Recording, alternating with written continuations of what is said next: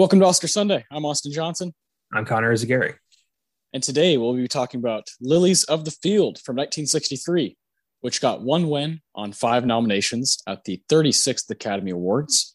That one win went to Sidney Poitier, rest in peace, for Best Actor in a Lead Role. He became the first African-American to win that award and opened up a whole new door that people never really thought was going to be opened.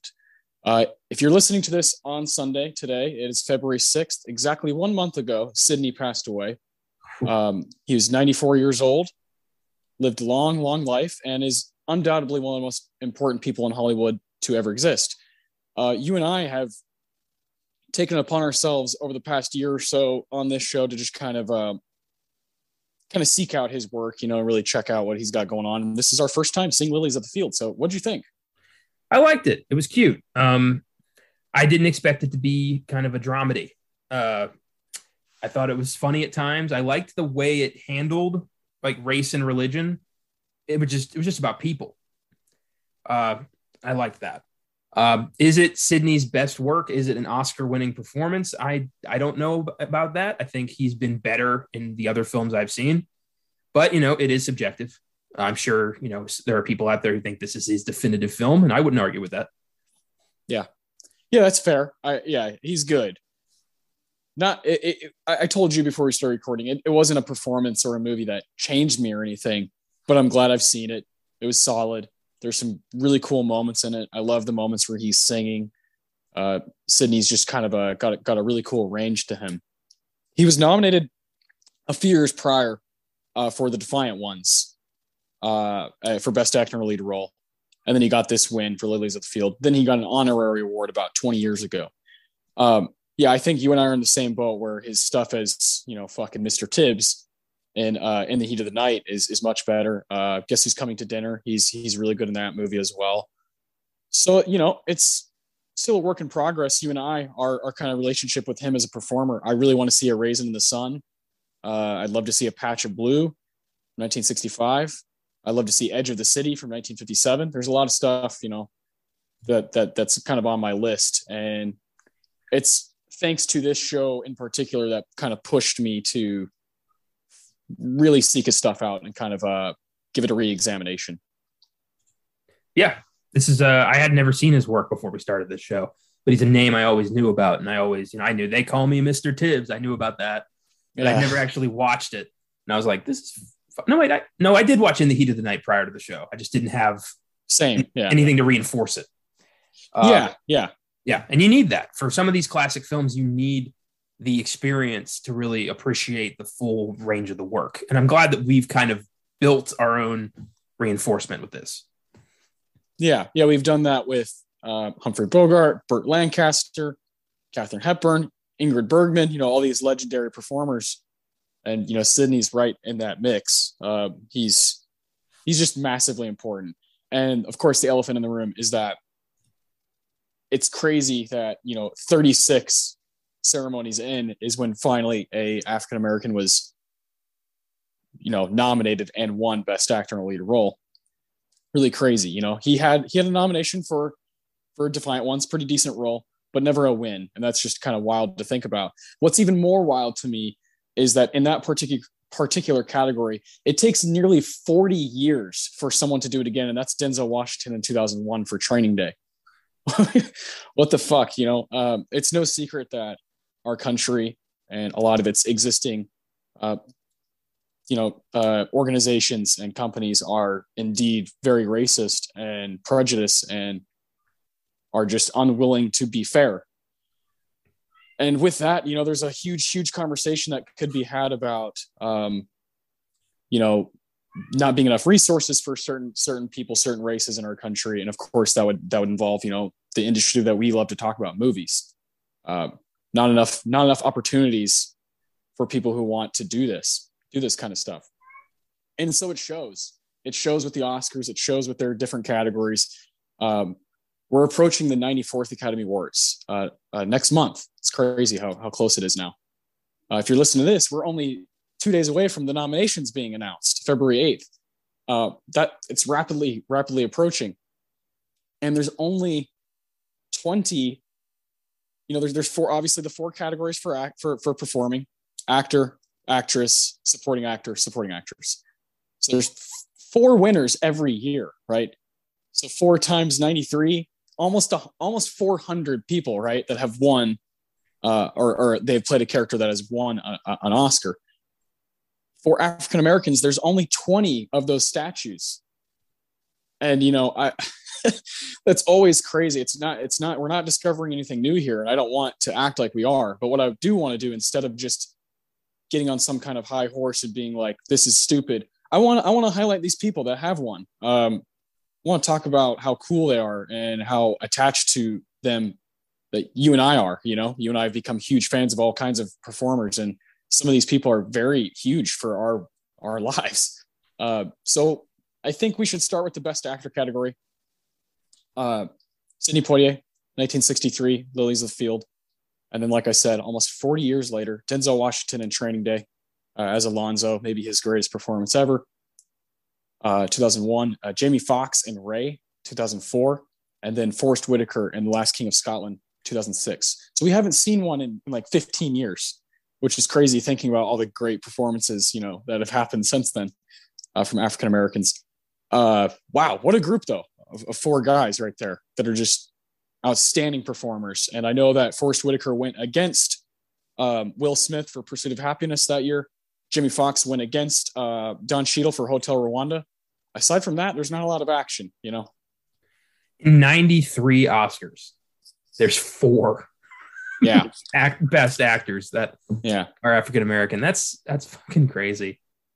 I have got to see The Last King of Scotland. I have to sit down and watch that. You would love that movie. I know I would love that movie. I just I've heard he absolutely lights out incredible, Forrest Whitaker in that. Mm-hmm. Jamie Foxx in Ray is such a fantastic performance. I love that movie. Yeah. Yeah, he's awesome.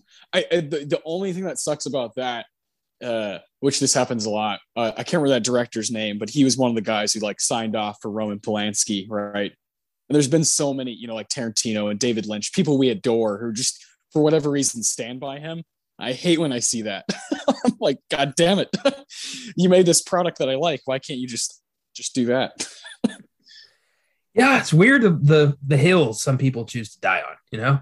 Yeah, exactly. Yeah. But yeah, I think, you know, Denzel's best work. I mean, to make that statement, Denzel Washington's best work. I mean, where do you even fucking start? I guess Training Day is a good place to start. That performance is terrifying and just lights out amazing. Yeah. And totally. Ethan Hawke is good in it, but Denzel is why Training Day is still talked about today. He's got a chance at taking home another statue with The Tragedy of Macbeth, which would be pretty cool. He's lights out in that.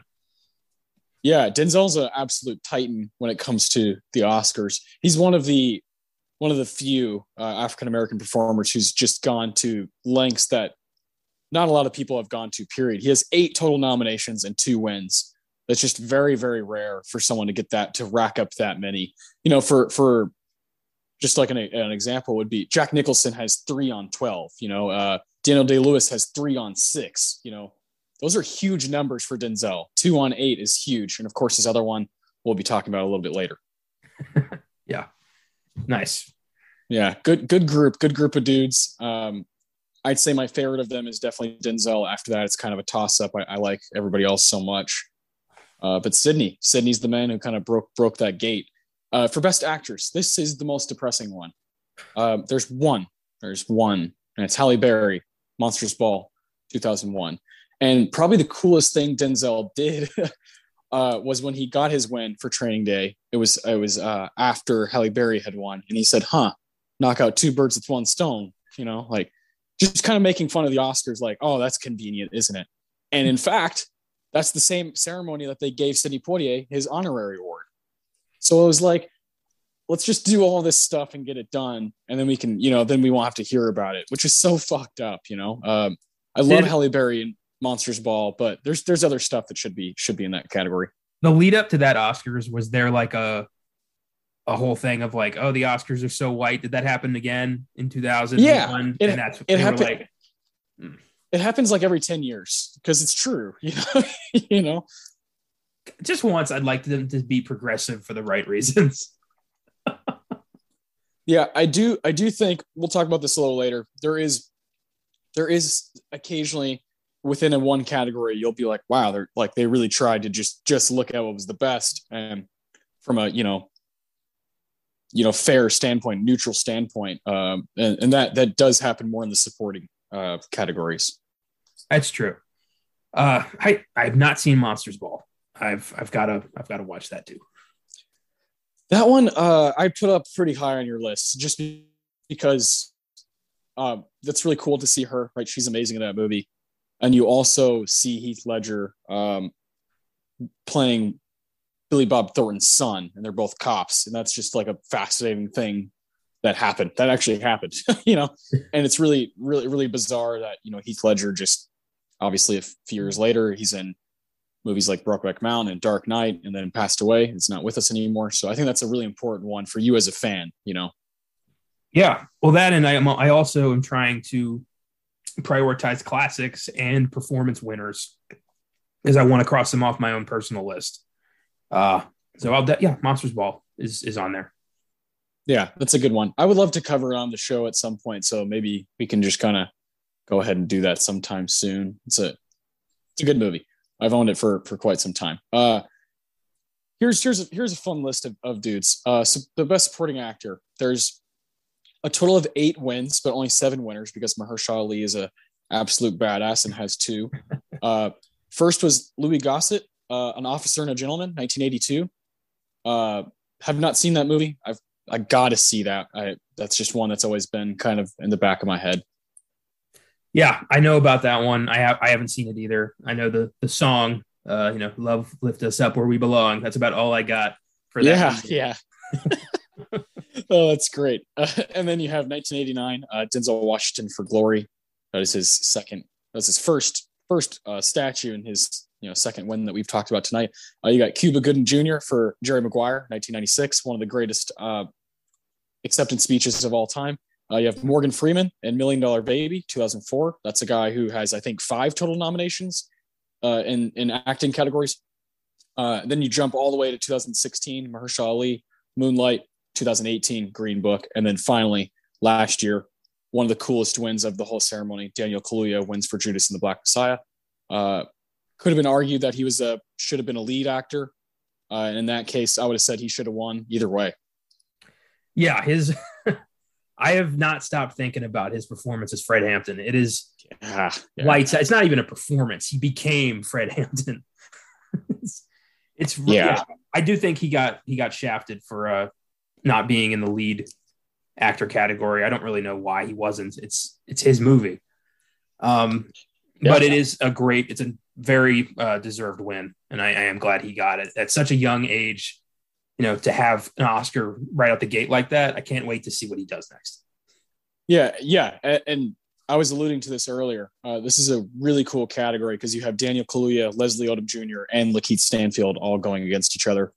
And that felt right. It didn't feel gimmicky. It felt right. They were all really, really good. I really wish Kaluuya would have been in the lead so he could have won and Lakeith could have won for supporting, because Lakeith Stanfield was fucking just he just does different kinds of stuff with his performances, and very unique, kind of unforgettable performer. I think he's going to be around for a long time when it comes to being nominated for awards. I'm really hoping that The Harder They Fall makes a splash at the Oscars this year. It was one of my favorites of the year, and I hope I hope more people like felt the way I did. Yeah, I certainly liked it too. I would love to see that movie. Thought Jonathan Majors was incredible in that movie. Awesome ensemble cast. Of course, Regina King was great. Lakeith he's just so unique. Mahershala Ali is my guy, right? I've talked about him many times on Oscar Sunday. Love that dude to death. His performance as Juan in Moonlight just stirs me, moves me in a really, really, really impactful way every time I watch that film. And it's not really, due to him having a ton of dialogue or anything. It's just the way he looks, the way he's just acting his ass off in that movie. Love him. I I'm not a huge Million Dollar Baby fan, but I get that one. Morgan Freeman's really good. Cuba Gooding Jr., just kind of a once-in-a-lifetime kind of win. You know, it's just like the right role for him at the right time in his career, and it just worked out. And, yeah, Denzel, nothing more needs to be said about that guy. He's a legend. I honestly always forget that Cuba Gooding Jr. has an Oscar because he just does not seem like the kind of guy who would have one. But then again, I have not sat down and watched Jerry Maguire. I just don't get it yet. Yeah, it's a decent movie. He's great. He's just putting it all out there. It's kind of like Marissa Tomei having an Oscar. It's like, wait, what? Really? Is that true now? Yeah. But his speech is so good. He's jumping up and down, you know, losing his mind. He was so excited, and I love that. I love when an artist or, you know, athlete or whatever it is can put their walls down and just realize I'm happy to be here right now doing this and being recognized for it. Yeah, I can tell you right now, if I ever won an Oscar, I am not going to be cool about it. Yeah, no way. Yeah, I'm not going to pull like a Brad Pitt and be like, this is for my kids. You color in everything I do. I'm going to be like, fuck yeah. Oh my God. Like, am I here right now? Yeah, I'm not going to be able to say anything super incredible like Joaquin did when he won for Joker and was just talking about, you know, the environment and stuff like that. I'll just lose my mind. Yeah, it's awesome. Here's a cool group of ladies, supporting actress. And of course, Hattie McDaniel, who's the person who really opened the door. 1939, Gone with the Wind. She's the first African-American human to win an Oscar. And that was in the early stages of the Oscars, you know, as like the 12th or 13th Academy Awards. So, you know, that's pretty early on. But you see that. You don't see another person win until Sidney in 1963. So there's just these huge gaps that happen where it's like, here you go. And it just doesn't feel right. It's like you're just kind of doing it for the hell of it and not really doing it for the right reasons. If I recall, Hattie McDaniel wasn't even allowed in the theater. Correct. That's exactly right. Yeah. That kind of overpowers the significance of the win, in my opinion. Like, well, I think a greater victory would be maybe letting her accept the fucking award. Yeah, pretty fucked up. Obviously, we will do that movie on this show one day. I just don't know how or when. It's such a monstrous film that has so much around it. And then, of course, you know, the film itself is just got a lot going against it and a lot going for it. So I can't wait to do it, but I know it's going to take a lot of willpower for both of us to just kind of muster up all we can to give a good episode on Gone with the Wind. And that, of course, we'll be talking about that for sure. Fast forward fucking 50 years to 1990, Whoopi Goldberg wins for Ghost. And then Jennifer Hudson, 2006 for Dreamgirls. That's, she was 25 years old. It was her debut. And I think she has a chance at making some noise this upcoming Oscars. We'll see. I think that movie came out probably at the wrong time, her playing Aretha, but she's amazing. And she actually does all that stuff. You know, she sings, she can dance, she can move. She's an incredible actress. So I really have high hopes for her and her future. Monique for Precious in 2009. Just a devastating film and great stuff from her. Octavia Spencer in The Help, 2011. Octavia has become this jack of all trades. I can do anything on the screen. I can play some weird villain in a horror movie. I can be in a sci-fi movie. I can be a mathematician in Hidden Figures. I can be in The Help, you know. I can, you know, kind of do anything. So I've really come to appreciate her and what she's done, although I don't love The Help. I did like The Help, but then again, I have realized in the past few years that I struggle to identify white savior movies. I tend to get sucked into the narrative, which is something I have to work on. It starts with who made this. Yeah. Yeah. No, I know exactly what you mean. I've gone back and read about movies that what other people are saying, or black people who watch the movie and they're like, fuck this. Like, wait, why? And then you just realize, oh yeah, I am white and I'm not I'm not in the same shoes as them, you know, from appearance. And that's like part of my favorite thing about movies is kind of reevaluating stuff and re-examining and listening to different perspectives. As a, you know, fairly white guy, I identify as Hispanic, but I look fucking clear. So I get it. As an apparent white guy, I don't understand it and I don't identify with it. And I just, that's something I, you know, will never understand.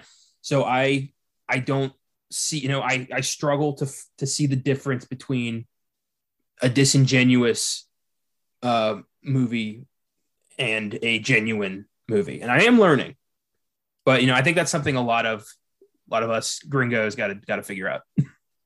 For sure. Yeah, exactly. You know, if the movie's intended to teach some sort of lesson and you just take it away and run with it, like, what's the point? If you can't go back and maybe hear someone else's opinion about it, that's like what it's all about. It's like, is receiving art and kind of dealing with it as an audience together.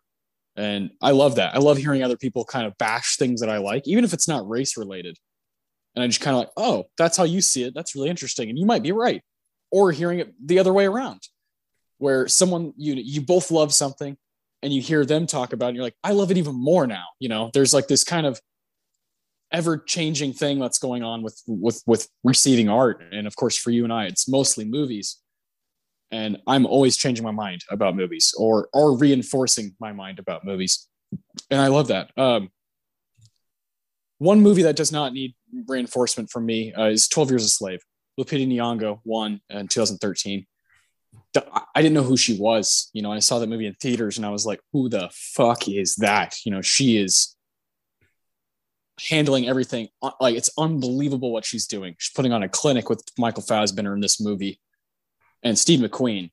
After that, I was like, I gotta know who this guy is. That is just an incredible performance from everyone in that movie. And it's a must see, you know. I have no problem with that one winning Best Picture and definitely giving Lupita Nyong'o her first win of hopefully many. Viola Davis for Fences 2016. Jesus Christ, we don't deserve Viola Davis as society. She is unreal. That category is really cool because you have Viola Davis getting the win. Octavia Spencer was nominated for Hidden Figures, and then Naomi Harris, the queen herself, was nominated for Moonlight. Really cool category. All three of them, like, well-deserved, you know, for all the praise they get. But Viola, Jesus, you know, she doesn't need much time. You know, every time I think of Viola Davis, I think of what she does in Doubt. It's like 4 minutes, and she just takes your entire soul, you know. And I can't thank her enough for, like, how much amazing moments she's given me in movies and TV. Yeah. Seeing Fences for the first time was an experience. Watching Denzel and Viola just act circles around each other the whole time. And you get sucked into this story because of their vibrant depiction of these characters. And you just feel for her. I mean, you know, having to watch her husband sleep around, father somebody else's child, and then just not act like it's a big deal. You fucking hate Denzel in that movie. He's such a bastard. And she has to deal with it and she has to keep it together. And I just love when she's finally like, I've had enough, and has her big moment. It's, as soon as I saw it, I'm like, oh yeah, this is why she won. Holy shit. Yeah. Oh man. She's crazy good in that movie. Well worth, if you haven't seen Fences, check it out. It's so crazy how good those two are. And then finally, the last person we're going to talk about is maybe my favorite person on this entire fucking page that I have is Regina King, winning for If Beale Street Could Talk in 2018. Oh, Regina, this is my gal. This is my favorite, possibly favorite actress of all time. I think she's capable of doing many things, and it's very cool to see that she got to direct a movie last year. You know, have her debut. One night in Miami, or I guess that was last year, at the beginning of last year. I can't even fucking remember when, you know. The 2020 releases were so odd the way they were kind of like handed out. But Needless to say, it's in the Criterion Collection now. She was nominated. She recently had a devastating moment in her personal life where her son passed away. I believe he was 25 or 26. It fucking sucks, and I hope she's able to, rally and do whatever she needs to do to kind of like mourn properly and take the time that she needs to kind of come back and still give people this just pure joy that she gives when she's on the screen, and this ridiculous ability to kind of match and meet people halfway wherever they're at on the screen. She's so fucking good. From the first time I saw her was probably Friday, all the way to stuff like Beale Street. Just I adore her so much, and I'm so glad she won. We got to do that movie on this show, like, I don't know, episode 20 something. It was earlier on, and it was just a blast to talk about. Of course, Barry Jenkins, Regina, Brian Tyree Henry, all those, Coleman Domingo, who's awesome in that movie too. Just, it was really cool to do that, talk about her at length. She's amazing. Yeah, man. Whenever I'm watching a movie and Regina King happens to be there, she makes me think of you now. Yeah. Good. I loved her in The Harder They Fall. She was just such an evil, conniving bitch in that movie, but just perfect. Yeah. That movie was so badass. She's fantastic, and she definitely deserved the win for Beale Street. Yeah, God, what a performance! When she goes to Puerto Rico in that movie, and trying to convince the lady. I'll stay away from saying exactly why, in case people haven't seen it. Just incredible stuff. Just put on a little show right there. That's all we got, man. That's it. It's 18 total people. Denzel and Mahershala Ali both have 2, so 20 total gold statues. And again, that's out of nearly 400. It's those kind of things that if that doesn't kind of like wake you up a bit and kind of like, whoa, what the hell, or kind of raise your eyebrow, I don't know what to tell you. These kinds of things happen all the time in our country, and it's better to point them out and kind of confront them while also still adoring the people that are involved, like these actors and actresses. It's better to do that than just kind of be like, oh, okay, well, at least they got something. That's just not the right attitude to have. So I wanted to go down this list. If there's one performance that you need to see, which one is it? Of that bunch, it's probably The Last King of Scotland. I think that's the one I'm going to prioritize, because I need to see that movie. I need to see why Forrest Whitaker took that Oscar. I know James McAvoy's in it, and it's about one of the most sadistic, evil dictators who ever lived. So I definitely am going to prioritize that. Cool, man. Well, yeah, maybe we'll throw that on the schedule for sometime sooner than later. That'd be cool to. It's a different one, right? 2006, I think The Departed kind of just outshines everything, because that's like what you remember. Yeah. Scorsese's big win, right? And I personally, Little Miss Sunshine is the one that kind of stands out for me as a fan. But I think that movie can get lost. Last King of Scotland, and Forrest Whitaker would be a fun guy to kind of highlight and really look at his career, because he's done everything. Yeah, he's all over the map. And I do like using this show to sometimes, watch, like, spotlight the films that slip through the cracks, the films that are, not the big winners, but were a part of the story. I like to do that. Yeah, I agree. I think it's one of the coolest avenues we can take with this show, doing these random ones. Like, I remember when we did Up in the Air, I was like, this just feels cool. This is way different than what we're used to. We're used to highlighting, fucking last week we did John Huston. It's just a way, way different alley, but within the same kind of rules of the show, is that if there's that one nomination, it's fair game. There are some things that I wish we could do on this show. You know, there's always going to be those movies that I wish could pop up here. You know, I think some of the best black filmmakers that I've kind of, found on my own, discovered for myself is, like Robert Townsend. I love him. I love Marlon Riggs, Melvin Van Peebles, who passed away not that long ago. Gordon Parks is fucking phenomenal. There's some guys that I wish we could talk about on the show, but we just kind of can't. And that's unfortunate. There's only 6 African-Americans have been nominated for best director, and they're all kind of titans. They're like, Spike Lee and Steve McQueen and, Jordan Peele, John Singleton, these guys that I think we pretty much have talked about all those guys. And it just kind of ends there. And it's frustrating because there's so much more out there. There's so much to experience for yourself. And I wish we could kind of bring that to this show, but that's what Film Gazzin's for. That's what for, our other avenues of talking about stuff, doing reviews on the site, doing articles, we can always shout them out there. And I wish we could give awards out to some of these movies.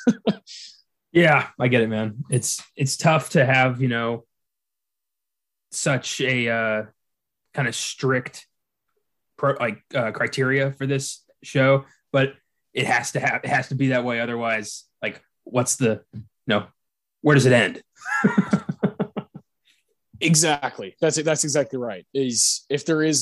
My favorite thing about it is there is a context, a built-in context. And if you don't have that, then you don't have these conversations. You don't have, then why are you doing Treasures of Sierra Madre and When Harry Met Sally and The Master all within the same month? Well, it's because of this context, they all have some kind of Oscar nomination or some kind of Oscar win. And that's just how it's going to be. So I hope in the future, the Oscars, as the membership grows, as the board grows, and there are more women, there are more people of color on the board voting and giving their 2 cents. I hope it grows into something that we can all truly appreciate and love. Yeah, me too. It's all about inclusion. It's all about being better and wanting to be better. That's a big part of it. Not just be, society tells me I got to start thinking this way. You should want to think this way. You should want to be a better person in all aspects of your life. Yeah. I just saw not that long ago, my guy Coleman Domingo, who's just a freak of nature on the screen. He's amazing. I won't talk about him all day, but he put up a post on Twitter and Instagram where he was sending in his votes because he's voting for the Oscars. And he basically was saying it's important to kind of change what be the change that you want to see. That kind of classic saying of, hey, if you want to complain about it, that's fine. But if you want to see actual growth and see actual change, then fucking do it yourself, fucking do it, step up and do it. And so he was saying, hey, we want to look more at people of color and performances that they've given in direction that they've given in, different screenplays. Let's actually do it. Let's stop talking about it and complaining about it. Let's make it happen. Well, film, like every other aspect of history, is a multi-layered story with millions of different kinds of voices. And for too long, it's been, the white voice has been dominating history. I'm learning all about this in my grad studies. People of color and women are getting to, we're discovering their stories in history and repainting the American experience to represent everybody. And it's not what we learned in schools. It's what we're having to relearn. And I think, applying those lessons to film is equally important. Well said. I love that. That's really cool that you're kind of in the middle of hearing about that, learning about that, and kind of applying it to your own life. That's really cool. Yeah. Like you said, be the change. Yeah. If you want to learn something, fucking learn. You want to run? You want to run fast? Run faster. That's my track coach used to tell me that in high school. He'd say, "Hey Austin, you want to run fast?" And I'd be like, "Yeah, I do." He'd be like, "Then run faster, buddy." Okay, that's all right. That's kind of stupid and brilliant at the same time. It was because I would think of his voice, Coach Jack. I would think of his voice every time I'd be out there, and I'd be like, "Well, he's right." I mean, it is that simple, . And he knew what he was doing. He knew what he was doing. He knew he's this 65-year-old guy. I would just hear his voice run faster, run faster, run faster. You know, it's the simple things that get you through. Really cool, man. I love talking about this stuff with you. Think it's important. Think it's important not to shy away. And I think we're on the same page with that. It's always fun to talk about actors, especially, and just kind of dive into list of people. I love what we haven't done like a bracket in a long time, but I love doing those with you. I love doing, you know, these different kind of, they're kind of, I don't even know what you would call them, but just these like little projects that we do on Oscar Sunday towards the beginning of this show. It's really fun. But I do want to talk about, you know, Lilies of the Field and some different people that are involved with this movie. And of course, we're going to look at the 36th Academy Awards here in a little bit. Sidney, we've talked about him. We're going to talk about him more as the show goes along, but James Poe, who wrote the screenplay for Lilies of the Field, has a nice little resume here. Pretty random. Won the Oscar for best screenplay, adapted screenplay, Around the World in 80 Days, 1956. Then was nominated 3 times after that. Cat on a Hot Tin Roof, 1958. Lilies of the Field, 1963. And They Shoot Horses, Don't They, 1969. All these movies have been brought up at some point on this show. He wrote Around the World in 80 Days and won an Oscar for it. That's one of those random Best Picture winners you kind of forget about. For sure. The 50s, they have a few of those. Yeah. Yeah. Crazy. That's a cool resume. Yeah. Cat on a Hot Tin Roof. That's, I just kind of never put that together. That's one that I know. Like, have you seen that? Yeah. I mean, that's got my boy in it. Yeah. I gotta watch this. Paul, I've seen enough Paul Newman to get by, but not enough to consider myself an expert, and that's wrong. So I gotta get on the Paul Newman train. It can certainly happen through this show. You know, you just never know what kind of stuff you're gonna see. Because he's amazing. I just was on the phone, for those of you who don't maybe listen to us all the time, I live in San Antonio and Connor's not very much further in San Marcos. We here, especially in South Texas, when the winter gets a little bit, tiny bit harsh, everyone freaks out and acts like it's the end of the world. I'm not going to blame everybody, because last year we actually did have a week there where a lot of people lost power, a lot of people lost water, because our state is not prepared for you know, a proper winter. So when it does happen, sometimes things go bad. But yesterday, we're recording this on a Friday night. So yesterday, Thursday, February 3rd, it was the coldest day, where there was some ice and a lot of places closed. A lot of our grocery stores closed at like 6 or 7 o'clock at night. So I took the time to, I called my older brother who lives in Minnesota, and he was making fun of me. Like, it's 8 degrees here, bitch. You know, and he lives in St. Paul. They're just used to it, but he watched The Hustler for the first time. Wow. And he was like, wow, I get it. He's like, you know, what's cool about that, you know, aside from Paul Newman is that movie just kind of doesn't treat you like an idiot. It's nuanced. It's got this power behind it where you're not going to get every little explanation. You know, sometimes they're playing a certain kind of billiards that you don't even understand. You're like, why are there only 2 balls on the table? They don't explain it to you, though. They just keep fucking playing. You got to catch on. You're either in or you're out. You're either cool or you're not cool, you know? And I loved hearing someone talk about The Hustler, sing it for the first time. It was really cool. And he asked me about Paul Newman, you know? And I was like, I haven't seen quite enough. I've seen 5 or 6, you know, big performances, but I haven't dug into it enough. So we can fix that for both of us. Fuck yeah. So cool. Yeah. I love talking about those movies. Yeah, just I can't get enough of The Hustler. You know, if you know us, you know that movie's big and important to us. 1961, and it's always cool to kind of remind yourself that there's always more to watch with someone like Paul Newman or you know those big monstrous actors. So yeah, we both can do some homework through this show. Yeah, for sure. I mean, I really have to just carve out some time and finally watch The Sting. I'm gonna. I need to do that soon. I know. Yeah. I can't get enough of this thing either. I love that movie. Yeah, go ahead and watch that because we won't do that. We'll probably do that like next year or something for our showdown because it'll be hitting its 50th anniversary next year. Okay. I know there's a movie called The Godfather from 1972 that will probably come up at some point this year because it's its 50th anniversary, most likely. It's just, I would love to continue that trend because last year, like in November or December, we did French Connection. And I would like to continue that trend because the 70s are just filled with gold, right? And it'd be cool to just kind of do that like once a year, do the 70s Best Picture winner. Well, there's a couple of one in particular heavy hitter I want to talk about from Lilies of the Field, and then one other guy. First one, the director Ralph Nelson. This is his only nomination. Is just Lilies of the Field, which is kind of amazing. So I looked at that and I was like, oh, okay, that's kind of weird. Then you got Poe, who's got a few nominations and really cool resume, and then there's Jerry Goldsmith, who's got a really crazy resume. This is kind of when he was starting out. This is early Jerry Goldsmith, Lilies of the Field.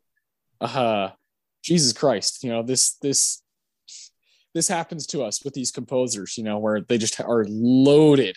And this guy, I'm very excited to get to a few of these. We can talk about them because let's just say he's not allergic to horror like a lot of people are. So this is going to be fun. First nomination. Freud, 1962, 1965, A Patch of Blue, 1966, The Sand Pebbles, 1968, Planet of the Apes, 1970, Patton, and then 1973, do you say it Papillon? How do you say that one? Papillon. Yeah, I haven't seen that movie yet. I'm dying to see it because that's the same director as Patton, right? I believe. Yeah, that's a Steve McQueen Prison Break movie. That's I've heard is really good. yeah, I need to see that. That's right. I need to see that one. Chinatown, 1974, decent flick. The Wind and the Lion, 1975. Here we go. Let's stop for a second.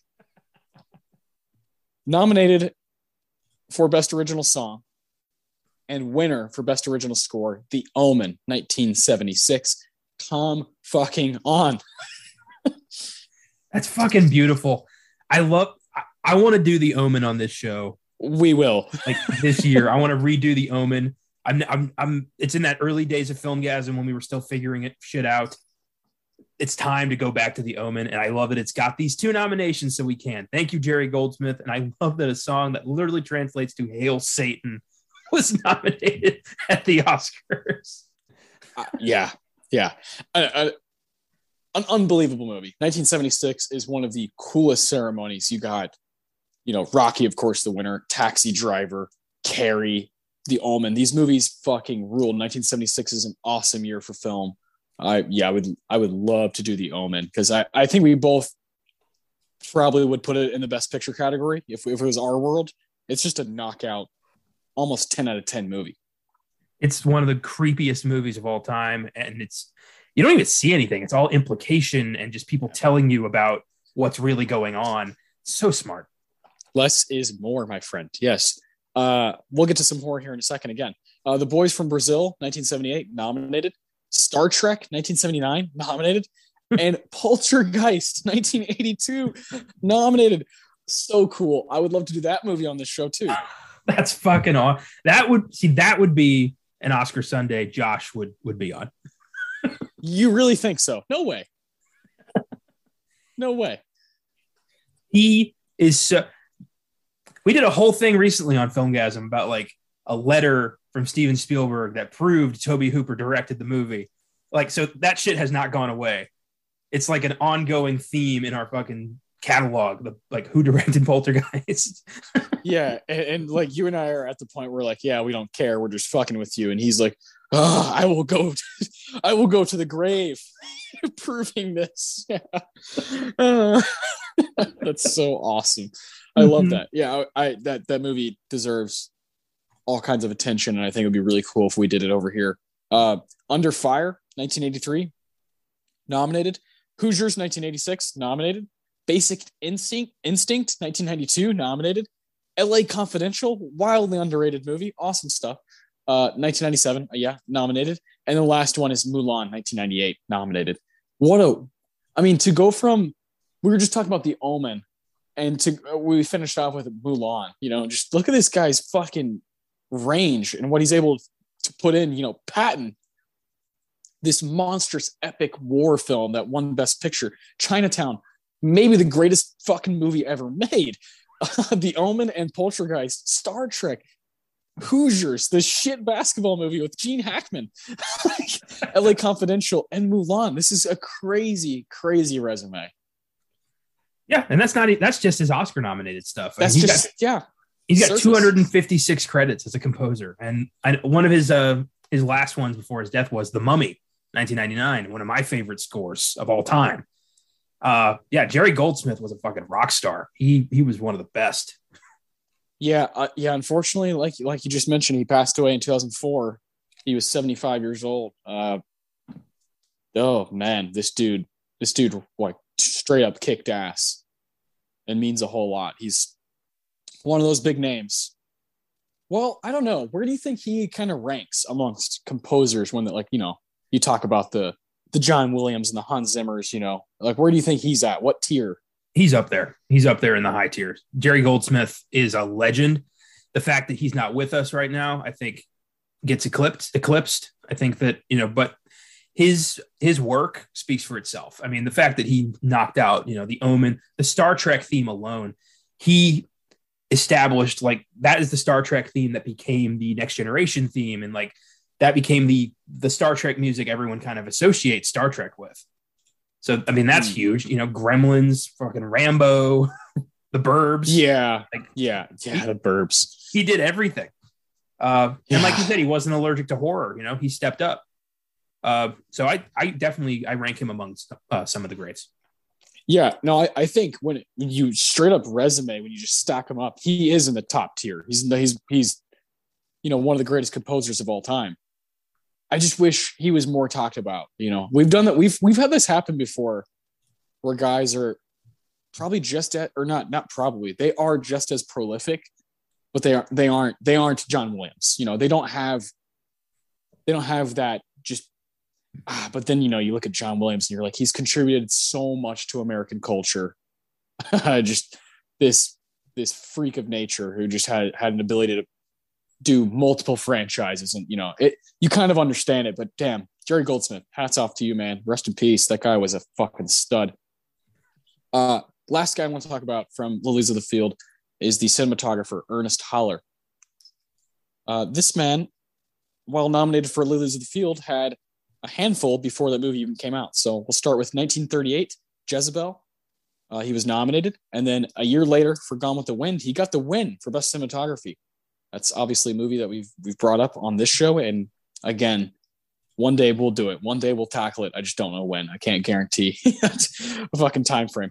All This in Heaven 2, 1940, nominated. Mildred Pierce, 1945, nominated. The Flame and the Arrow, 1950, nominated. Whatever Happened to Baby Jane, 1962, nominated. And then Lilies of the Field is the last nomination, 1963. So this guy did, he's got couple nominations for color, and then the rest are black and white. So he could kind of do everything with a camera. And you go from Gone with the Wind to a film like Whatever Happened to Baby Jane, which was a complete game changer. You got to respect it. Yeah, totally. Cinematographer is a gig that you can really see. I think of the Oscar nominees, the nominations, the categories over the years, I think cinematography is what changes the most, because you get to see the evolution of what we consider to be traditional filmmaking and just how that becomes more, outrageous and more experimental over the years. So I think these guys are immensely talented, and I think awfully restricted by the abilities of their, of the camera at the time of their careers. And I would just love to see, given free reign, what would these guys in the 50s and the 60s be able to do with a camera now? Oh, geez. Yeah. I think about that. I think about if Alfred Hitchcock were alive, that guy was already doing things that we have a hard time matching now, you know, like 70 years later. I you know, there's things that are happening in Psycho that, you know, filmmakers just can't even fathom, you know, wrapping their head around and actually doing. And I love stuff like that. I love the eye, you know, the gift that some people have where they kind of transcend time. And I think with Lilies of the Field, and we'll give out awards here soon, but before we do that, like Lilies of the Field, I think is a good film, but there are things that are holding it back, which could be some of the technique, could be some of the screenplay being kind of like, okay, I'm not really learning anything crazy here. This is pretty normal. You know, this is pretty kind of like, it's kind of basic, you know, it's kind of basic teachings. If you're a child, maybe, you know, maybe there's things in here that you'd be like, oh, that's interesting. But as a, you know, as someone who watches a lot of stuff, you know, you're not blown away by what the film is doing or telling you about, you know, about religion or race or those things. It's not really blowing you away. And I think you and I have found that that's not just because it's old. You know, there are old movies that totally break you and make you realize like, wow, writing has been good for a long, long fucking time. You know, just last week when we did Treasure of the Sierra Madre, we were like, this movie's timeless because of those things. The technique is great. The screenplay is amazing. It's kind of out there. It's gritty. And it's still influencing things today. I don't see something like Lilies of the Field influencing what's happening now. What I took out of Lilies of the Field was, here's Sidney doing his thing at work. Without him, I don't know where African-American actors would be. That's mainly what I was thinking about when watching the movie, and mainly what I took away from it. I was just kind of doing research about him. But there are those films from the, you know, 30s, 40s, 50s, 60s that totally transcend time and show you that there's been talent forever. There's always been talent. They maybe just didn't have the right tools. And I love that we both kind of see that, especially with cinematography specifically. Directing and cinematography, these things go hand in hand. And they're so important. They're so important to how we kind of carry a film with us. And if we want to rewatch it, own it, study it, those things are hugely important. Well, I mean, just look at like early cinema. You know, I mean, look at let's take something we've done in the past, like Angels with Dirty Faces. I know that keeps coming up lately, but it's Katnie's been on my mind. I don't know why, but that film, you know, filming it pretty by the numbers. You know, you point your camera, actors act in front of it. You look at a film like 1917. And what we're able to do with cinematography now is unreal. I mean, it's barely the same industry. It's not even the same thing. Yeah. And I feel like acting hasn't changed that much. Directing hasn't changed that much, but filming has morphed into a completely different animal. And I wish some of those guys were here to see that. Yeah. And play with those toys. Right. You know, Well, yeah. Imagine if certain directors had what David Fincher can do, you know, just go totally digital and just be able to just edit the fucking shit out of everything you do, you know?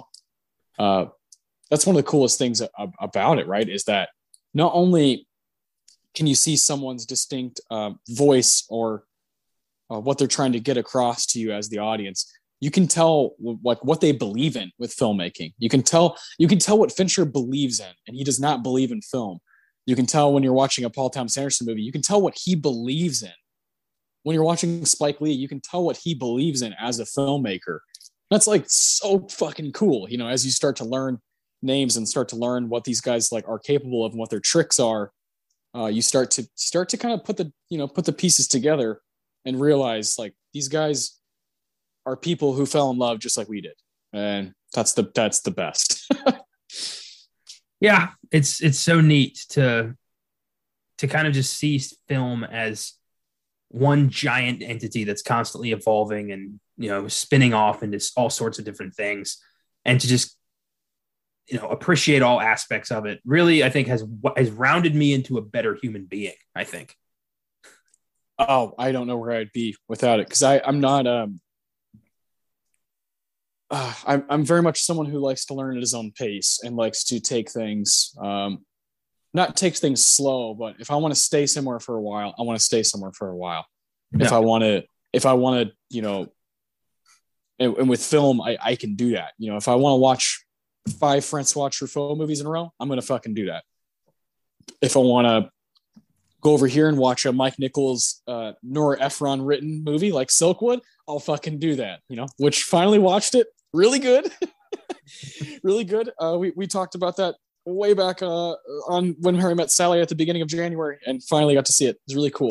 I like doing that, you know, and when you're someone who's being taught by someone who has an agenda, I don't do well in that. That's why I dropped out of high school. I went to one semester of college. I couldn't handle it mentally. I had a hard time sitting down in a chair and being like, okay, this is what this guy or this curriculum or this place wants to kind of tell me, you know. I never really took it upon myself to say, this is exactly what I want to learn. You know, I'm kind of off the wall all the time, and that's great for me because I love movies. I love learning from documentaries and movies and reading about movies. That's kind of my way of, you know, kind of bettering myself and figuring out what kind of works for me and what's the best way for me to consume stuff without it all being useless. You know, that I can actually learn about society from these things. And that's really powerful. Yeah. I think of, I'm pretty sure this was from Starship Troopers. Figuring things out for yourself is the only freedom anyone really has. Yeah. Straight up, man. Good quote. That's a good quote. I love it. Oh man, this is cool. Let's look briefly at the 36th Academy Awards. I know we don't have a shit ton to say about this ceremony, but we'll look briefly. There's five nominations altogether, five categories we'll look at. We'll start with cinematography. Yeah, sounds good. Okay, so yeah, that's where Mr. Ernest Holler took his place. You want to take it away? Sure. Go ahead. Best cinematography, black and white. We have The Balcony, George J. Folsey. The Caretakers, Lucien Ballard. Lilies of the Field, Ernest Haller. Love with the Proper Stranger, Milton Krasner. And the winner, HUD, James Wong Howe. I got nothing to say. I haven't seen these four films. I've seen HUD. That's Mr. Paul Newman. That's all I got. And I'm not going to say, yeah, HUD deserves it way over Lilies of the Field. I think when you've only seen two, you just got to kind of wait till you see the other stuff. Yeah, same. Best adapted screenplay. We have Captain Newman, MD by Richard L. Breen, Phoebe Efron, and Henry Efron. HUD by Irving Revich and Harriet Frank Jr. Lilies of the Field by James Poe. Sundays and Sybil by Antoine Tootle and Serge Bourgeois. I have no clue. Yeah, he's French, of course. And the winner, Tom Jones by John Osborne. There's an easy one to pick. I haven't seen Tom Jones, but I do own it, and I've heard it's. I haven't actually heard anything about that movie. I don't know what it's about. Neither have I. I've heard no one ever talk about in person. Ever heard anybody talk about Tom Jones? A winner, you know. It's really crazy. Sunday. That's a movie I just bought on Criterion. Not just bought, but like a year ago. I own that movie, so I would love to talk about that one day on this show. Another French French film that could open the doors for you, my friend. Well, you never know. Yeah, cool. I know Tom Jones is considered Albert Finney's like definitive performance of his career, so there's that. So maybe it's worth checking out. I also want to see real bad. It's in the other screenplay category, basically original screenplay. America. That's a movie I've always wanted to check out, and it also in that category is 8.5, which is a film Connor fucking loves. Screenplay, my ass. Are you kidding me? The most incoherent movie I've ever watched. That would be a list. I like that. Top 10 most incoherent fucking movies of all time. I feel like you would just be consistently disappointed by my choices. Well, here's what would happen is the list of movies that I would come up with would be movies I love. The movies that you come up with would be like, this is what happened. It'd be all movies that are like 8s, 9s, and 10s for me. And for you 4 and 5. At least I'm consistent. Yeah. That's the key difference in us as fans of this medium is definitely that rambling fucking like nonsensical Terrence Malick, David Lynch, Fellini type shit. You just don't like, and I'm just one of those. I'm one of those fuckers who just likes it and is just a sucker. Nothing wrong with that. I need a story, or you're not gonna catch me. Yeah, and I'm not ever gonna willingly, we're not ever gonna do the Tree of Life on this show. That just wouldn't be fun. You'd have a horrible time. I hope you rewatch it in your own time one day and just be like, oh, maybe I like it a little more than I thought. But I don't think it's happening. And so, with that being said, I don't think we're ever gonna do 8.5. But I really like that movie. I think it's a lot of fun. Maybe. Isn't Fellini one of Josh's guys? I think so. Maybe. I mean, if he wants to, maybe, one of your brothers wants to do some Fellini. I don't know. They don't know shit about him. Yeah. Cut me out of that one. I don't. How about just me? just you. That would be interesting. I'd be interested to see how that goes. All right, that would be awesome. It would be like watching 8.5. It'd be like, what is this guy talking about? I think that'd be kind of brilliant if the podcast for 8.5 makes just as little sense as the movie itself. It's just you talking to like a mirror.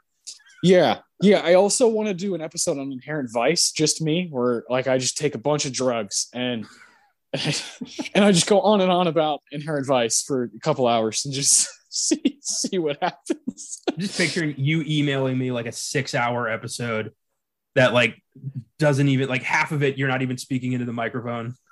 Yeah. I send it to you the next day after I've taken all the drugs and done the episode. And I say, might need some editing. Just by the way. Yeah. There's a few times where I'm just eating a bag of chips, talking about how much I love Owen Wilson. God damn it. That's what would happen though. Fucking great. Oh, which one do you want to do next? Supporting actors. Yeah. Supporting actors. We've got Diane Cilento for Tom Jones, Edith Evans for Tom Jones, Joyce Redman for Tom Jones, Lilia Scala for Lilies of the Field, and the winner, Margaret Rutherford for The VIPs. I always love it when one movie just dominates an acting category. You have to see this. Yeah. I actually own The VIPs. I've never seen it. I bought it at Half Price Books. I don't even know, a couple years ago. It's just been sitting on my shelf. I need to check that out. But clearly, Tom Jones is speaking to us right now. 3 women in supporting is just, it just doesn't happen. So I'd love to see that. And I think Scala is really good in Lilies of the Field. I thought that was a pretty strong performance going head to head with Sidney. It was. Her character was insufferable at times when she's just like, I'm not paying you, now help us. You've been sent by God. Yeah. Oh, but Sidney did keep coming back, so it is on him. Yeah.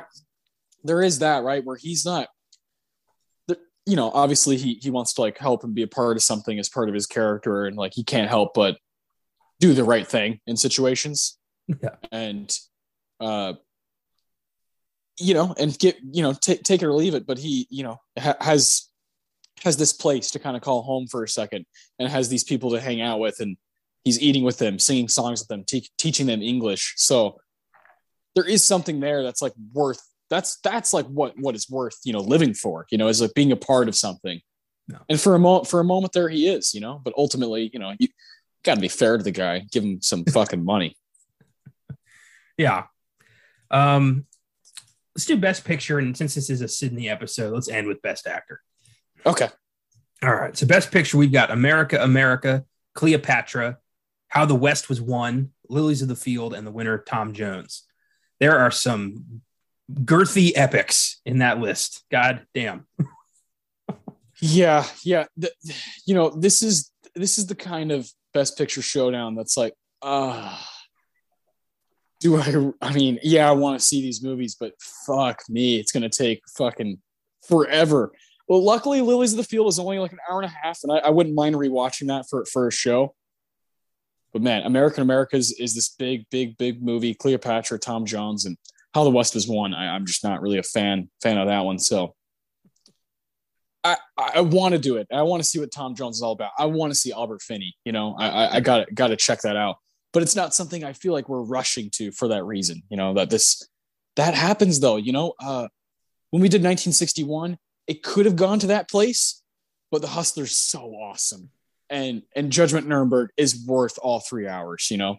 But if it was 5 movies like Fanny and Guns of Navarone, I would have been like, ah, shit, you know, fuck. Like, these feel like they're taking forever. I like Guns of Navarone, but I don't know, man. You know what I mean. There's those movies that just take up your whole night.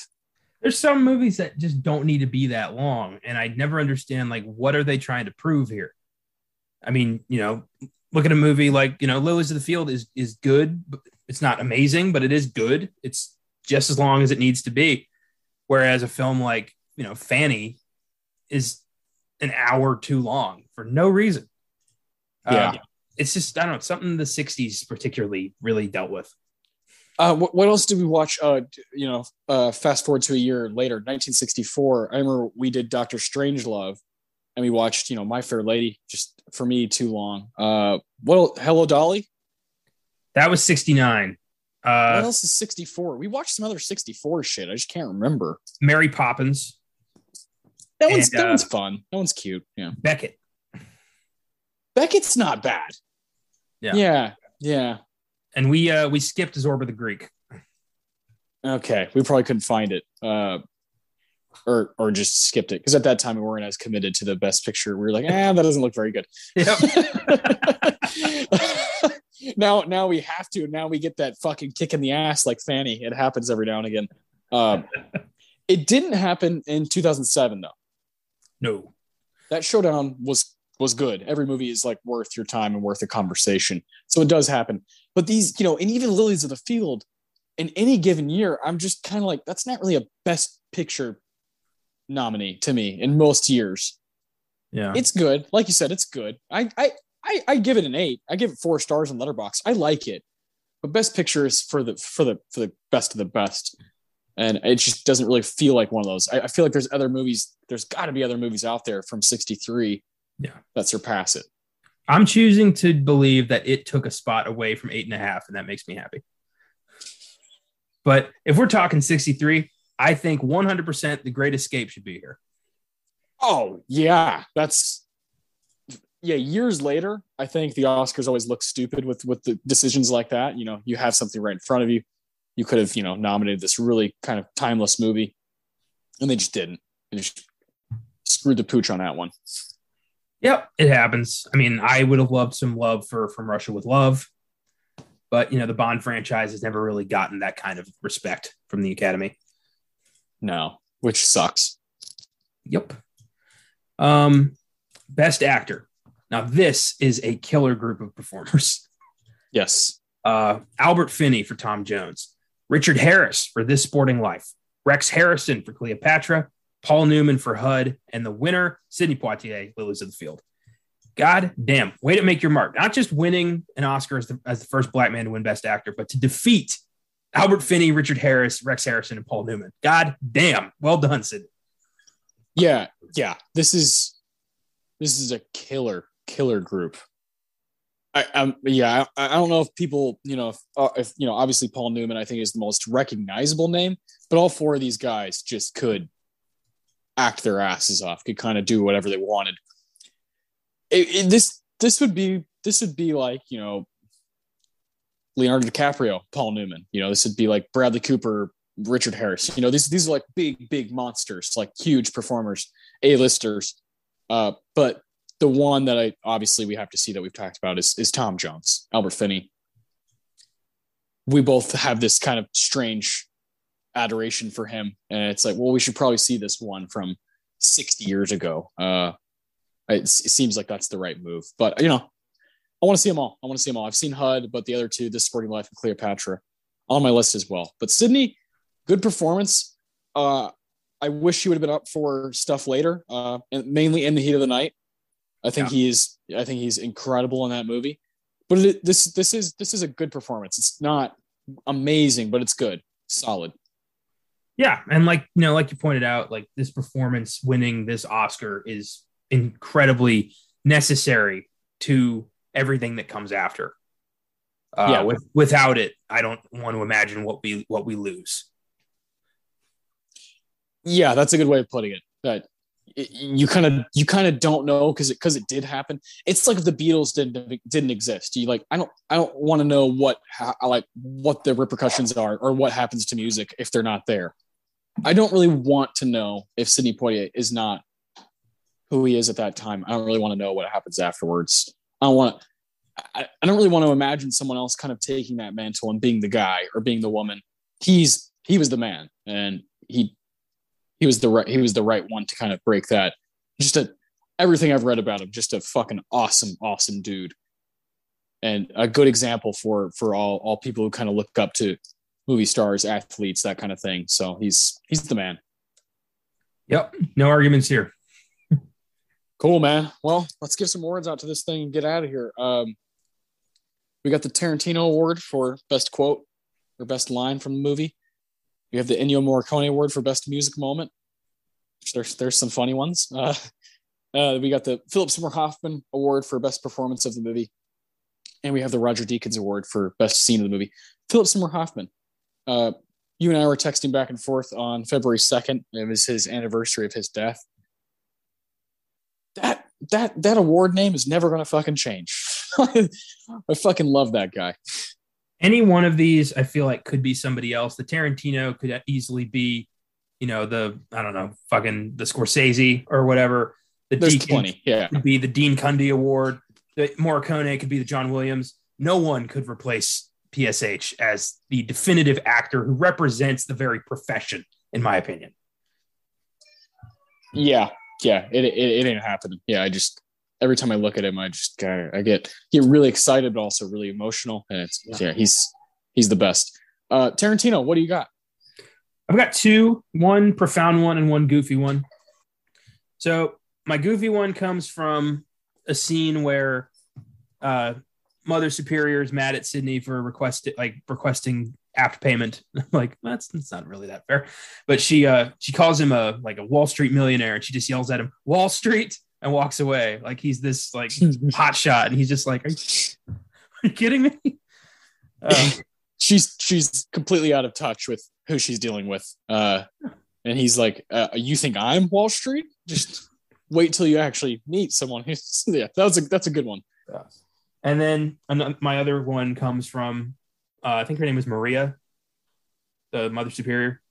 Yeah, Mother Maria, yeah. Yeah. She says, "We were not put on this earth to hurry, Schmidt." Mm. I like that. I believe in that wholeheartedly. Like, we are not here to, work ourselves to death and just not enjoy it.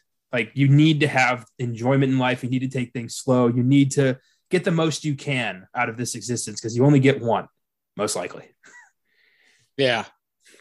Yeah, that's always good in a screenplay. It just translates well to a movie. It reminds me of Brooks, his last few lines in Shawshank when he's like, when I went in there, it was one way, and I got out here, and everybody got in a big damn hurry. Yeah, I love stuff like that. I love when someone who's got a little bit of seasoning, is kind of a veteran in life, just kind of plainly says.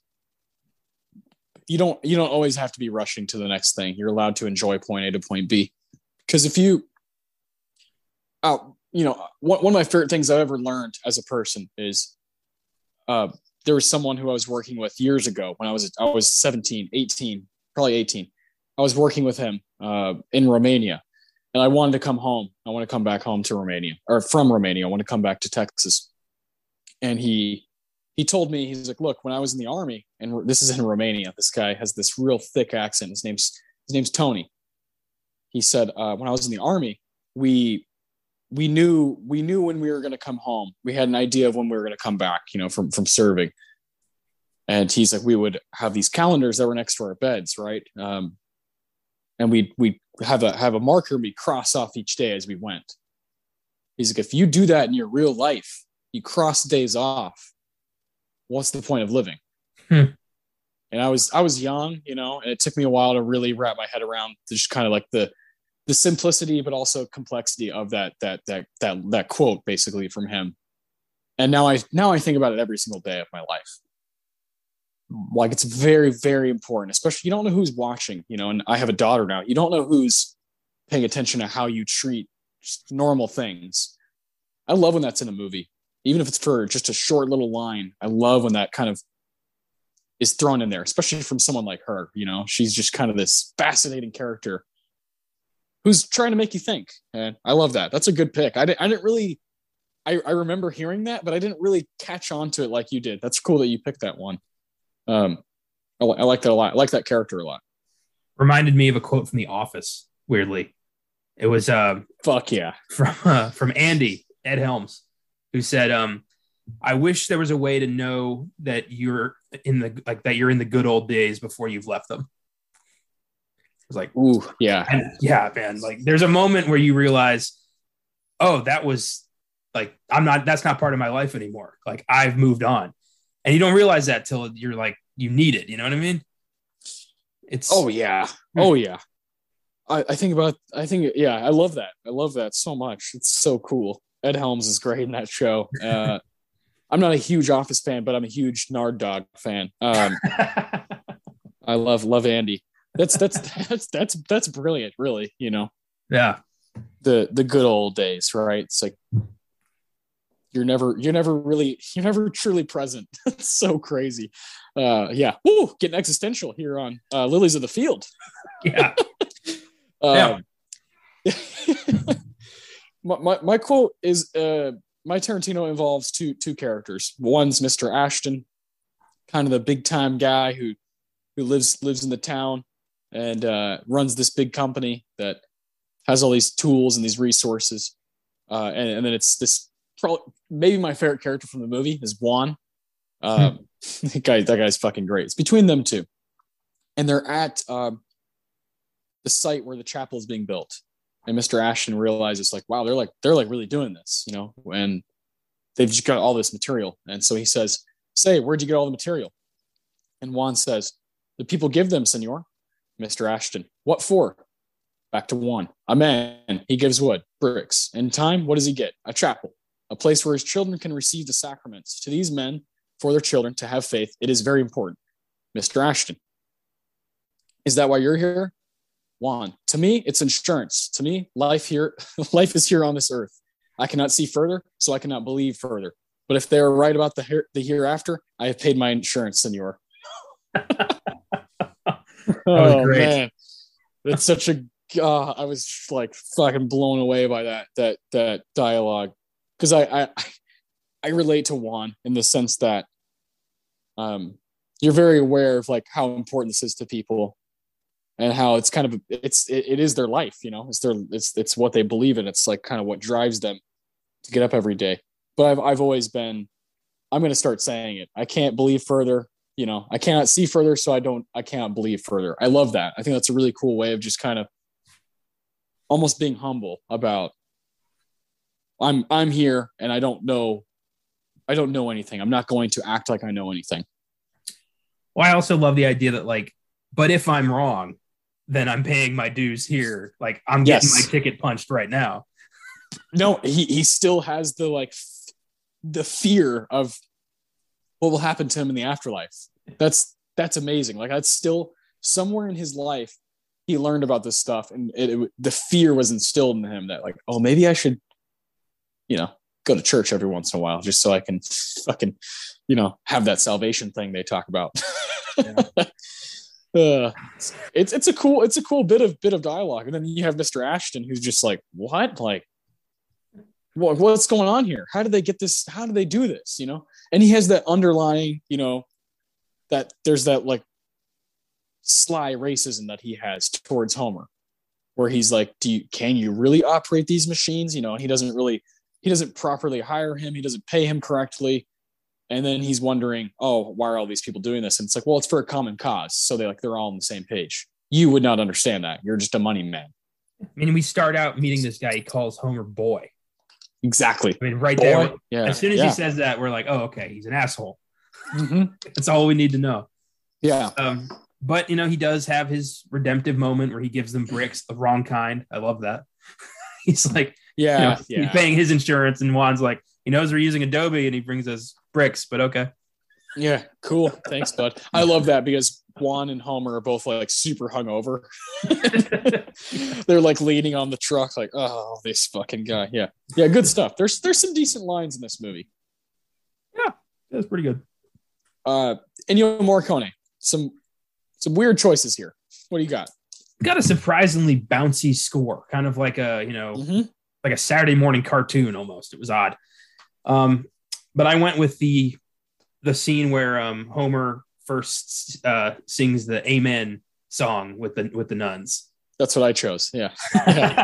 It's just so sweet and endearing and bouncy, and they're all happy. And yeah, it's a good one. Yeah. And it's cool that scene takes its time. You know, it's a pretty patient scene. And Sidney, at first you're kind of like, oh man, he's not got a great singing voice, but then you're like, actually he kind of does. It's actually kind of fun to listen to. He's actually got something kind of, you know, there's something soulful and kind of country about it. You know, that's just kind of like reels you in. And then the way he kind of teaches all of them, you know, it's just cool. I like that scene a lot. I thought it was awesome because he starts singing one song and they're like, whoa, whoa, whoa, whoa, whoa. And then he's like, okay, hold on. Let me go back to this. And then he, you know, kind of breaks it down and does this kind of old, like worship hymn, you know, it's just cool. Yeah. Fits the scene really well and I like moments where him and the nuns are bonding. I picked a lot of those. Yeah. Very cool. Cause they're all just like, you know, and to clarify, you know, they speak German. That's their first language. And so they've got that kind of funny accent that when they speak in English, the same way we do if we speak German, it's just kind of a little goofy. And I love that about the nuns, you know, when they're trying to talk to him, Schmidt instead of Smith. Yeah. It's cool. Yeah. Looking for that chapel. Yeah. So good. I love it. This one's obvious to me. The Philip Seymour Hoffman Award. Sidney. Yeah. It's got to be as Homer. He's awesome. He has the ability, as we've learned, to just kind of carry stuff. Even if the direction or writing isn't great every scene, he can help you out. He can carry you for a little bit. He's got that much star power. He's just so damn cool. Like Sidney in this especially is like, I want to hang out with that guy. Like I want to get a beer with him. Like he's fun. Yeah. And I wish I could look as cool in a fucking just white t-shirt and like tucked into khakis with like, he just pulls it off. It's like fucking James Dean. It's just like, what, how does this guy do this? You know, he just can make anything look awesome. And that's a huge, huge attribute that he had. He could just kind of pull anything off. You know, he's that kind of guy, that kind of cat. He's awesome. Hell yeah. Some, you know, as Teddy Roosevelt once said, some are born great, others have greatness thrust upon them. Sidney was born great.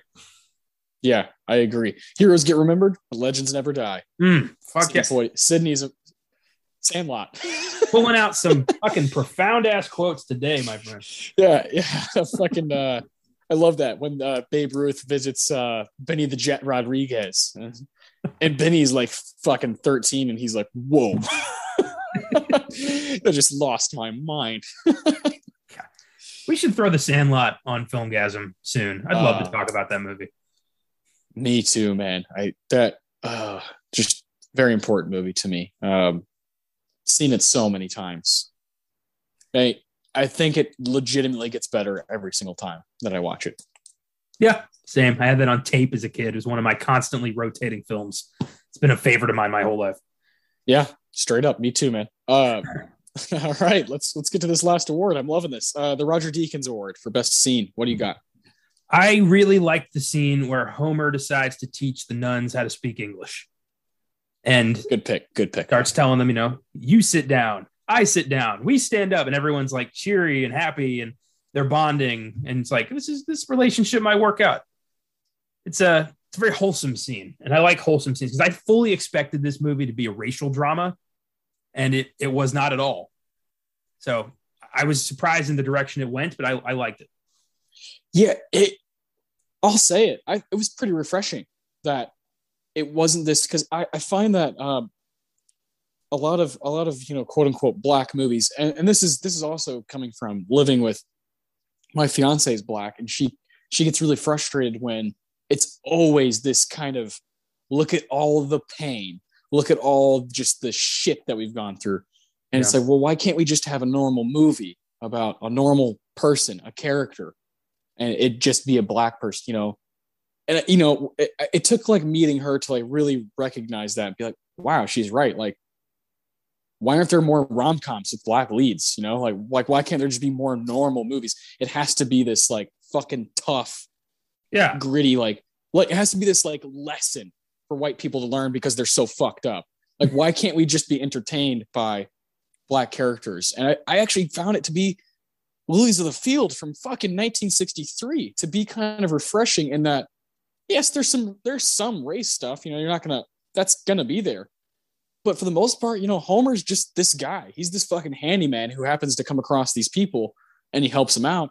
And it ends up being this cool lesson for the German nuns and him to learn about each other. And that's cool. That's, I came into this episode thinking like, oh shit, man, there's gonna be some stuff maybe like that'll be really tough to talk about, which is not a bad thing, but it's also good to have normal characters, normal movies for people to just appreciate and look up to. Well, I think it's sad that we both had that preconception about this movie. We both thought another American racial drama that's going to make us sad and guilty, but it's not. And I feel I wish I hadn't had those preconceived notions, because I just, you know, it's just part of our fucking upbringing in this country. Like it's ingrained in our DNA as much as it is everybody else's. Yeah, man, that's really interesting that we both kind of went through that without talking about it.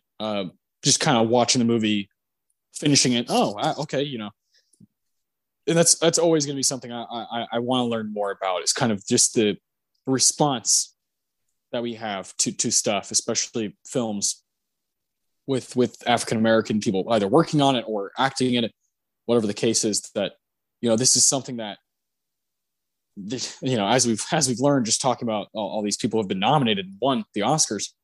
It's just not very normal for black people to be able to see themselves in movies. And that's the most sad thing, you know, and that's the stuff we want to see just fucking end as time goes on, you know?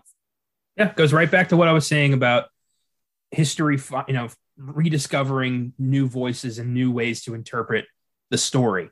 And for a lot of people, it starts in film. It starts in, you know, representation in everyday life.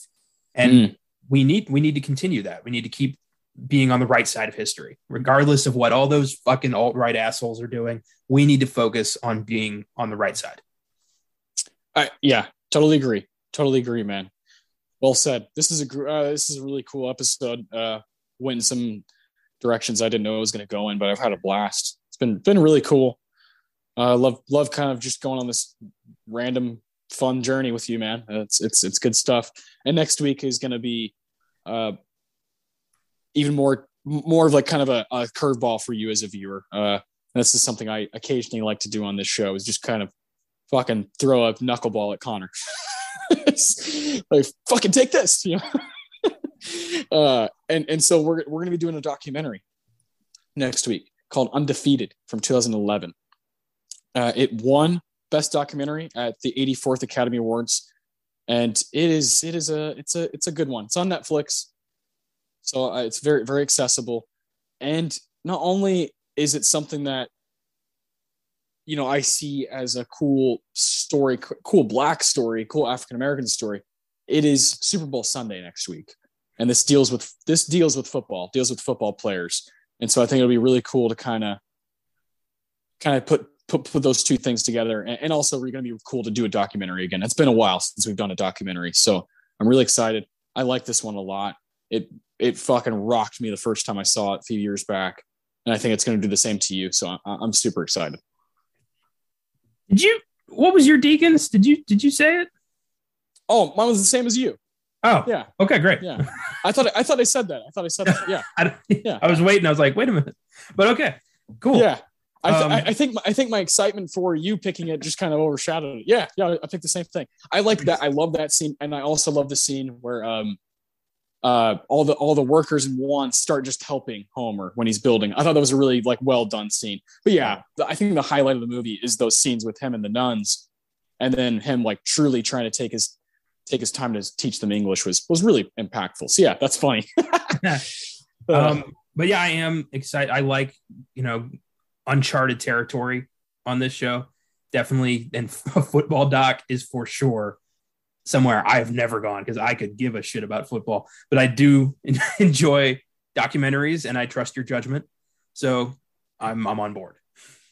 Hell yeah, man. Gonna be cool. Gonna be different. Gonna create some cool conversations too. This is what we do. Lilies of the Field, if you're interested, it's on Amazon Prime and Tubi. And if you want to rewatch it, if you've already seen it and you're listening with us, go check it out. It's on a couple different services for free. So why not, right? I watched it through Prime because Tubi has those kind of long ads. Yeah. Not my cup of tea, but if I have to use it, I will, that's just the way it is. Did you watch it on Prime? I did. Cause I watch Tubi if it's a last resort. Cause I don't like those ads either, but I also don't like complaining about a free service. So like, yeah. It's like, if you have a fucking console or a Roku or whatever, it's like, you just get Tubi for free. So why not? Pretty neat. They actually have a pretty impressive library on there. So, if you do want to just check out stuff completely for free and not have to sign up for anything, Tubi is the way to go. Let's see. What else do we have going on? Undefieded's next week on Oscar Sunday. What else is going on with our other shows? Well, sneak preview is going to be absolutely fucking ridiculous tomorrow because we are doing a full-blown Jackass episode. Oh, God. So good. Jackass Forever is the big movie of the week. Certified fresh at fucking 90% on Rotten Tomatoes. I can't believe that. I believe it. I love the Jackass movies. I saw this one earlier today, and it is by far the best one. It is so funny, so over the top, ridiculous, everything you'd expect from Jackass. And these fuckers are in their 50s. It's kind of amazing. Is it? You saw it in theaters? Yes. Nice. That's cool. It's not on anything, right? It's just theaters. Yep, just theaters. That's cool. Yeah, I might have to check that out. I'm off a couple days during the week. I might have to go check that out because I've always been a huge Jackass fan. I was talking about it with my coworker today. We were just talking about our favorite bits from the old movies. I adore those guys. I've always been enamored by Johnny Knoxville, Steve-O, and Chris Pontius. Of course, Ryan Dunn, rest in peace. I love those guys so much. Dave England. I actually prefer the show Wild Boys over Jackass because it's just Steve-O and Chris Pontius. It's really focused and they're like fucking with animals and stuff. And I've always thought that show was superior, but God, I love Jackass. I love everything that those guys do. I had never seen the movies before and they finally put them back on Paramount Plus. So last night I marathoned all three of them. Oh, perfect. What a great night.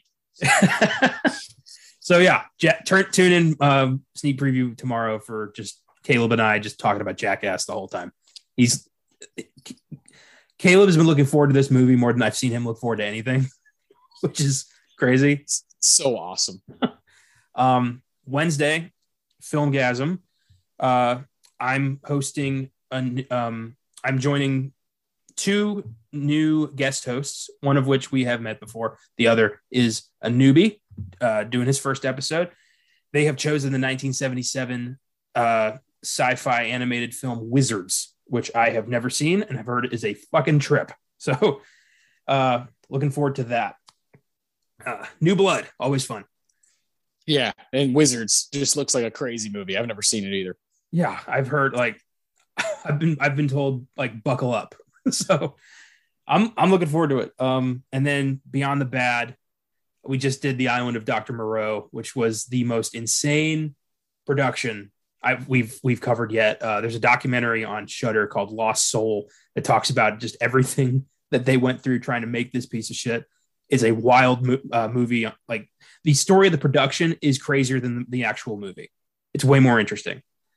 So that was fun. So next week, we're dialing it back. Well, this week, I guess, we're dialing it back with the 2014 found footage horror film, The Pyramid.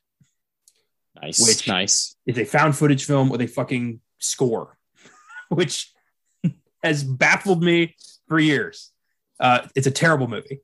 But, you know, that's par for the course. I'm really enjoying doing Beyond the Bad. I'm watching stuff I never would have even considered throwing into my life, and now they're here. Oh, that's the whole goal, right? Is to constantly be, your palette is always being kind of cleansed and revamped with whole new stuff to talk about. So cool. I love that. It's great. One day I'll have to pop in and do an episode with you guys on Beyond the Bad. Maybe, you know, I'll look at the schedule and maybe there'll be one that sticks out in my mind that I actually kind of like, and I'll be like, wait a minute. You know, because there are those that are out there that we all have those guilty pleasures, right? Yeah. And that show is partly about defending those guilty pleasures, but also, yes, you know, showing like, yeah, these movies, certain movies are shit and they should be just left to die. Left to die or talked about by Connor and Caleb. Yep. Oh, that's brilliant. I love it, man. That's really cool that Shudder has something that you guys could kind of tag team with and use for extra knowledge. It's really cool. It's going to be a fun week. Going to be a random week.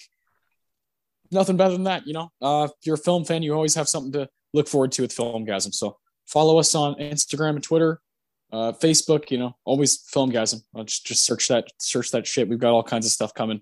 Gonna be a lot of fun, man. Hopefully, you guys don't laugh too much on tomorrow's sneak preview for Jackass Forever. I already know it's gonna hurt. I love it, man. All right, well, everybody have a good night, have a good week, and keep listening to Filmgasm. Thank you.